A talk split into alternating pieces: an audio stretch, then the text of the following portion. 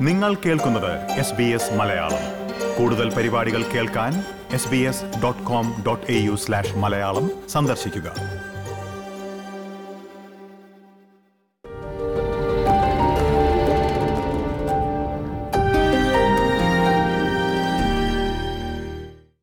ദിവസവും അതിരാവിലെ ഉറക്കമുണർന്ന് വലിയ ബാഗും പുറത്തിട്ട് സ്കൂളിലേക്ക് ഓടുന്നവരാണ് നമ്മുടെ മനസ്സിലെ സ്കൂൾ കുട്ടികൾ. എന്നാൽ എല്ലാ പതിവുകളും മാറ്റിമറിച്ചുകൊണ്ടാണ് രണ്ടായിരത്തി ഇരുപത് ആരംഭിച്ചത്. ഇപ്പോൾ ആഴ്ചകളായി സ്കൂളുകളിൽ പോകാതെ വീട്ടിൽ തന്നെ ഇരുന്ന് ഓൺലൈനായി പഠിക്കുകയാണ് ഓസ്ട്രേലിയയിലെ വിദ്യാർത്ഥികൾ. പതിവിൽ നിന്നും വിപരീതമായ ഈ രീതി രക്ഷിതാക്കളിലും ആശങ്ക ഉയർത്തിയിരുന്നു. എന്നാൽ ഇപ്പോൾ രാജ്യത്തിന്റെ വിവിധ സംസ്ഥാനങ്ങളും കൊറോണ നിയന്ത്രണങ്ങളിൽ ഇളവ് പ്രഖ്യാപിച്ചതോടെ വീട്ടിലെ പഠനം മതിയാക്കി തിരികെ സ്കൂളുകളിലേക്ക് മടങ്ങുകയാണ് നമ്മുടെ കുട്ടികൾ. ഈ സാഹചര്യത്തിൽ സ്കൂളിലിരുന്ന് പഠിക്കുന്ന അതേ രീതിയിൽ തന്നെ പഠിക്കാൻ റിമോട്ട് സ്കൂളിംഗ് സഹായിച്ചോ എന്നും ഓൺലൈൻ പഠനം കുട്ടികളിൽ ഉണ്ടാക്കിയ ആശങ്കയെക്കുറിച്ചുമെല്ലാം അറിയാൻ ഓസ്ട്രേലിയയുടെ വിവിധ സംസ്ഥാനങ്ങളിലുള്ള സ്കൂൾ കുട്ടികളുടെ അഭിപ്രായങ്ങൾ തേടുകയാണ് എസ് ബി എസ് മലയാളം. മുതിർന്ന കുട്ടികൾ പലരും സ്കൂളിലേക്ക് മടങ്ങാൻ കാത്തിരിക്കുകയാണ്. എന്നാൽ കൊച്ചുകുട്ടികളിൽ പലർക്കും വീട്ടിലിരുന്നുള്ള പഠനമാണ് കൂടുതൽ ഇഷ്ടമായത്. ഇത്തരത്തിൽ വീട്ടിലെ പഠനം ഏറെ ആസ്വദിച്ചയാളാണ് ബ്രിസ്ബനിലുള്ള രണ്ടാം ക്ലാസ്സുകാരി മാർവൽ മേരി പോൾ. വീട്ടിലിരുന്ന് പഠിക്കുന്ന ഇഷ്ടം. പക്ഷെ എന്റെ ഫാമിലി ഇവിടെ ഉണ്ട്. പിന്നെ എനിക്ക് എന്റെ ഫാമിലിനെ ഇഷ്ട. എനിക്ക് അത്രയും സ്കൂളിൽ പോകാൻ ഇഷ്ടമല്ല.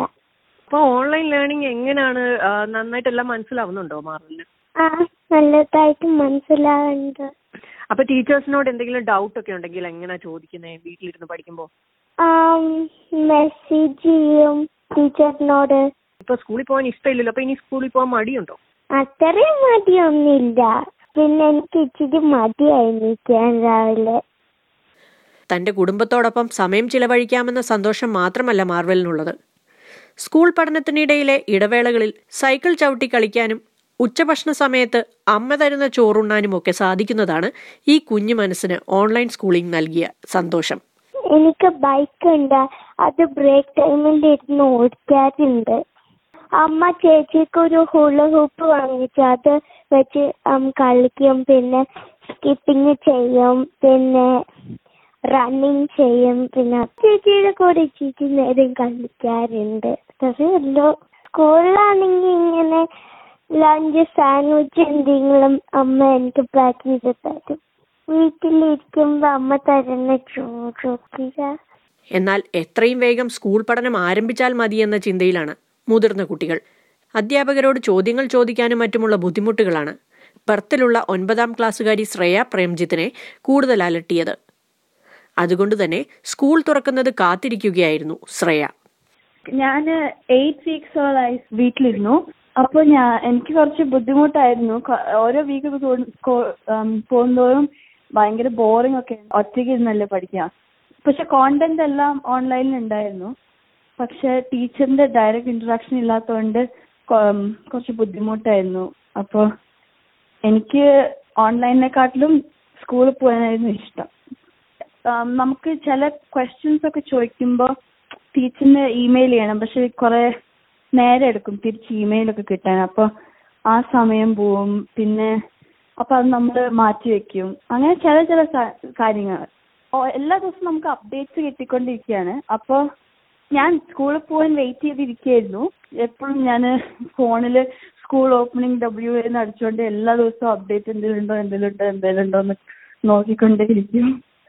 പക്ഷെ ഞാൻ സ്കൂൾ ട്വന്റി നയൻത് തുടങ്ങി. പക്ഷെ ഞാൻ ആക്ച്വലി ഒരാഴ്ച കഴിഞ്ഞിട്ടാണ് പോയത്. അച്ഛനും അമ്മയും പറഞ്ഞു ഒരാഴ്ചയും കൂടി വെയിറ്റ് ചെയ്യാം ബിക്കോസ് അപ്പൊ ജസ്റ്റ് തുടങ്ങിയിട്ടേ ഉള്ളൂ അപ്പൊ മെജോറിറ്റി ഓഫ് ദി കിഡ്സ് സ്കൂളിൽ വരാതെ വന്നിട്ടുണ്ടായിരുന്നില്ല. ഓൺലി ഫ്യൂ ഫ്യൂ കിഡ്സ് മാത്രമേ വരുന്നുണ്ടായിരുന്നുള്ളൂ.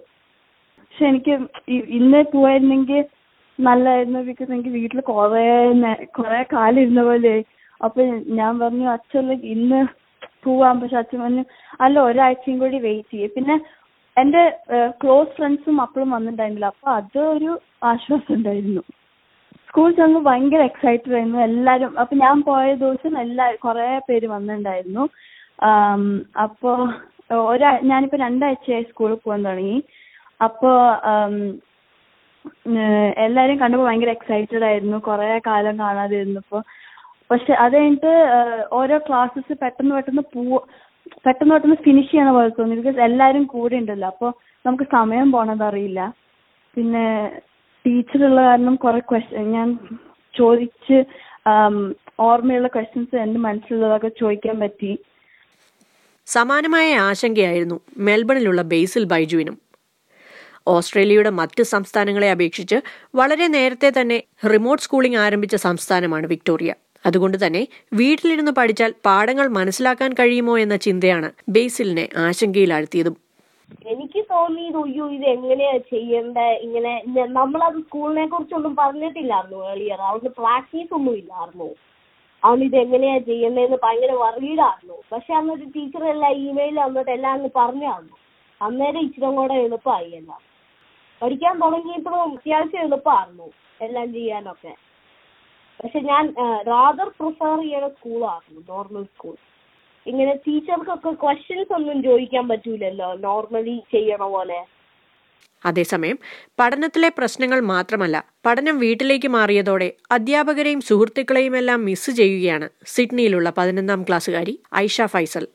ആഴ്ചയിൽ ഒരു ദിവസം സ്കൂളിൽ പോകാമെന്ന സർക്കാർ നിർദ്ദേശം ഏറെ ആശ്വാസം നിറഞ്ഞതായിരുന്നു ഐഷയ്ക്ക്. ഫ്രണ്ട്സിനൊക്കെ ഭയങ്കരമായിട്ട് മിസ് ചെയ്തു. അപ്പം സ്കൂളിലോട്ട് തിരിച്ചു പോവാൻ ഭയങ്കര എക്സൈറ്റഡ് ആയിരുന്നു ആദ്യമൊക്കെ ഒരു ഒരു ദിവസമായിരുന്നു സ്കൂളിൽ പോണത്. പിന്നെ അവർ അത് ഇൻക്രീസ് ചെയ്ത് നാല് ദിവസം. ഇനി അടുത്ത ആഴ്ച ഫുൾ വീക്ക് പോവാൻ അങ്ങനെയൊക്കെ അവർ. ഭയങ്കര രസമായിരുന്നു. ആൾക്കാരെയൊക്കെ കുറെ നാൾ കഴിഞ്ഞ് കാണുമ്പോ ഭയങ്കര സന്തോഷമായിരുന്നു. പിന്നെ ഒരുപാട് മിസ് ചെയ്തു ഫ്രണ്ട്സിനെയൊക്കെ ടീച്ചർമാരെയൊക്കെ പിന്നെ ക്ലാസ്സുകളൊക്കെ ഭയങ്കര പ്രൊഡക്റ്റീവ് ആയിരുന്നു. ക്വസ്റ്റ്യൻസും ഡൗട്ട്സ് ഒക്കെ ക്ലിയർ ചെയ്ത്. അപ്പം നല്ല രസമായിരുന്നു എന്നാൽ ഇടവേളകളിൽ കായിക പരിപാടികളിലൊന്നും ഏർപ്പെടാൻ കഴിയാത്തതിന്റെ വിഷമത്തിലായിരുന്നു അഡലൈഡിലുള്ള എട്ടാം ക്ലാസ്സുകാരി മീര തോമസ്. സ്കൂൾ തുറന്നതോടെ പഴയ സ്കൂൾ ജീവിതം തിരിച്ചു കിട്ടിയ സന്തോഷത്തിലാണ് മീര ഇപ്പോൾ. എനിക്ക് ഓൺലൈൻ ലേണിംഗ് ഇഷ്ടപ്പെട്ടില്ല. എനിക്ക് റിമോട്ട് ലേണിംഗിനെക്കാളും കൂടുതൽ ഇഷ്ടം ഫേസ് ടു ഫേസ് ലേണിംഗ് ആയിരുന്നു ഫിസിക്കൽ ആക്ടിവിറ്റിയും കുറവായിരുന്നു ഒരു ഫുൾ ഡേ ഐപാഡിന്റെ ഫ്രണ്ടിൽ ഇരിക്കുന്നത് എനിക്ക് ബുദ്ധിമുട്ടായിരുന്നു ടീച്ചർ ഇന്ററാക്ഷൻ ഒക്കെ വളരെ കുറച്ചായിരുന്നു പിന്നെ ഫ്രണ്ട്സും ഒക്കെ കാണാൻ പറ്റിയില്ല. ആ എനിക്ക് വളരെ സന്തോഷമായിരുന്നു തിരിച്ചു പോകുന്നത്. പോകുന്നത് കേട്ടപ്പം. ആ ചെന്നപ്പം ഫ്രണ്ട്സും ടീച്ചേഴ്സും ഒക്കെ കാണാൻ എല്ലാവർക്കും സന്തോഷമായിരുന്നു. പിന്നെ എല്ലാം ഒന്നും റെസ്യൂം ചെയ്തില്ല. പക്ഷെ ഇപ്പം എല്ലാം ബാക്ക് ടു നോർമൽ ഒക്കെ ആയി.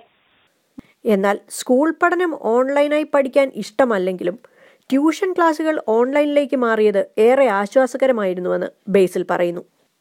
ഒരു നല്ല ഇടവേളയ്ക്ക് ശേഷം സ്കൂളിലേക്ക് മടങ്ങിയപ്പോൾ കൊറോണ വൈറസുമായി ബന്ധപ്പെട്ട ആശങ്കയൊന്നും തോന്നിയില്ലെന്ന് മീര പറയുന്നു. മാത്രമല്ല സാമൂഹിക അകലം പാലിക്കലും ശുചിത്വ പാലനവുമെല്ലാം സ്കൂൾ കൃത്യമായി നടപ്പാക്കുന്നുണ്ടെന്നും മീര പറയുന്നു. എനിക്ക് കൺസേൺസ് ഒന്നും ഇല്ലായിരുന്നു. പക്ഷെ ടീച്ചേഴ്സ് ഒക്കെ കൺസേൺഡ് ആയിരുന്നു. ഇങ്ങനെ ഹാൻഡ് സാനിറ്റൈസർ ഒക്കെ യൂസ് ചെയ്യണമെന്നൊക്കെ പറഞ്ഞ് എല്ലാ ലെസണ് എല്ലാ ലെസണിലൊക്കെ പോകുമ്പം ഹാൻഡ് സാനിറ്റൈസർ യൂസ് ചെയ്യണം കൈ കഴുകണം. പിന്നെ ഇങ്ങനെ സോഷ്യൽ ഡിസ്റ്റൻസ് ചെയ്യണമെന്നൊക്കെ അവർ പറഞ്ഞു. പക്ഷെ എനിക്ക് കൺസേൺസ് ഒന്നും ഇല്ലായിരുന്നു. പിന്നെ ലൈബ്രറിയിലും ഇങ്ങനെ ക്ലാസ് റൂമിൽ എന്റർ ചെയ്യുമ്പോൾ ഹാൻഡ് സാനിറ്റൈസർ യൂസ് ചെയ്യണം. പിന്നെ റീസെർച്ച് നമ്മൾ ബ്രേക്കിന് പോകുമ്പം ഇങ്ങനെ സോഷ്യൽ ഡിസ്റ്റൻസ് ചെയ്യണം. അവർ ഇങ്ങനെ ഗ്രൂപ്പ് ഇങ്ങനെ ഗ്രൂപ്പ്സിൽ ക്ലോസ് ആയിട്ട് നിൽക്കുവാണെങ്കിൽ അവർ ഡിസ്റ്റൻസ് ചെയ്യാൻ പറയും. സ്കൂൾ കൃത്യമായി സർക്കാർ നിർദ്ദേശം പാലിക്കുന്നുണ്ടെന്ന് ആയിഷയും പറയുന്നു. ഇതിനു പുറമെ തങ്ങളുടെ സുരക്ഷയ്ക്ക് മുൻതൂക്കം കൊടുക്കുന്നതാണ് സർക്കാർ തീരുമാനമെന്നും അതിനാൽ സ്കൂൾ തുറന്നു പ്രവർത്തിക്കാനുള്ള സർക്കാർ തീരുമാനത്തിൽ ആശങ്കയില്ലെന്നും ഐഷ സൂചിപ്പിക്കുന്നു. ക്ലാസ്സിൽ കയറുന്നതിന് മുമ്പ് കൈയൊക്കെ സ്പ്രേ ചെയ്യും സാനിറ്റൈസർ വെച്ചിട്ട് ഡെസ്കുകളൊക്കെ ഇങ്ങനെ സാനിറ്റൈസ് ചെയ്യും വൈപ്പ് ചെയ്യും എല്ലാവരും ഇരുന്ന് കഴിഞ്ഞിട്ട്. അപ്പം ഭയങ്കര കെയർഫുൾ ആണ് സ്കൂളിലൊക്കെ. ഗവൺമെന്റ് എടുത്ത ഇങ്ങനത്തെ ഒരു ഡിസിഷൻ അവർ ഞങ്ങളെ ടോപ്പ് പ്രയോറിറ്റിയിൽ വെച്ചിട്ട് തന്നെ ആയിരിക്കും എടുത്തതെന്ന് ഞങ്ങളുടെ ഹെൽത്ത് എനിക്ക് വിശ്വാസമുണ്ട്. അപ്പം ആ- ഒരു രീതിയിൽ എനിക്ക് കൺസേൺ ഇല്ലായിരുന്നു പേടി ഉണ്ടായിരുന്നു. പക്ഷെ എനിക്കറിയായിരുന്നു ആരെയും ഡേഞ്ചറിൽ വെച്ചിട്ട് അവരങ്ങനെ ചെയ്യില്ല എന്തായാലും സ്കൂൾ പഠനത്തിന്റെ നിർവചനം തന്നെ മാറ്റി എഴുതിയിരിക്കുകയാണ് കൊറോണ വൈറസ് എന്ന മഹാമാരി. രോഗബാധയുടെ ആശങ്ക നിലനിൽക്കുന്ന സാഹചര്യത്തിൽ കുട്ടികൾ സ്കൂളിലേക്ക് മടങ്ങുന്നതിലുള്ള ആശങ്ക രക്ഷിതാക്കളിലുമുണ്ട്. ഈ ആശങ്കയൊഴിയാൻ ഇനി അധികനാൾ കാത്തിരിക്കേണ്ടി വരില്ലെന്ന് നമുക്ക് പ്രതീക്ഷിക്കാം.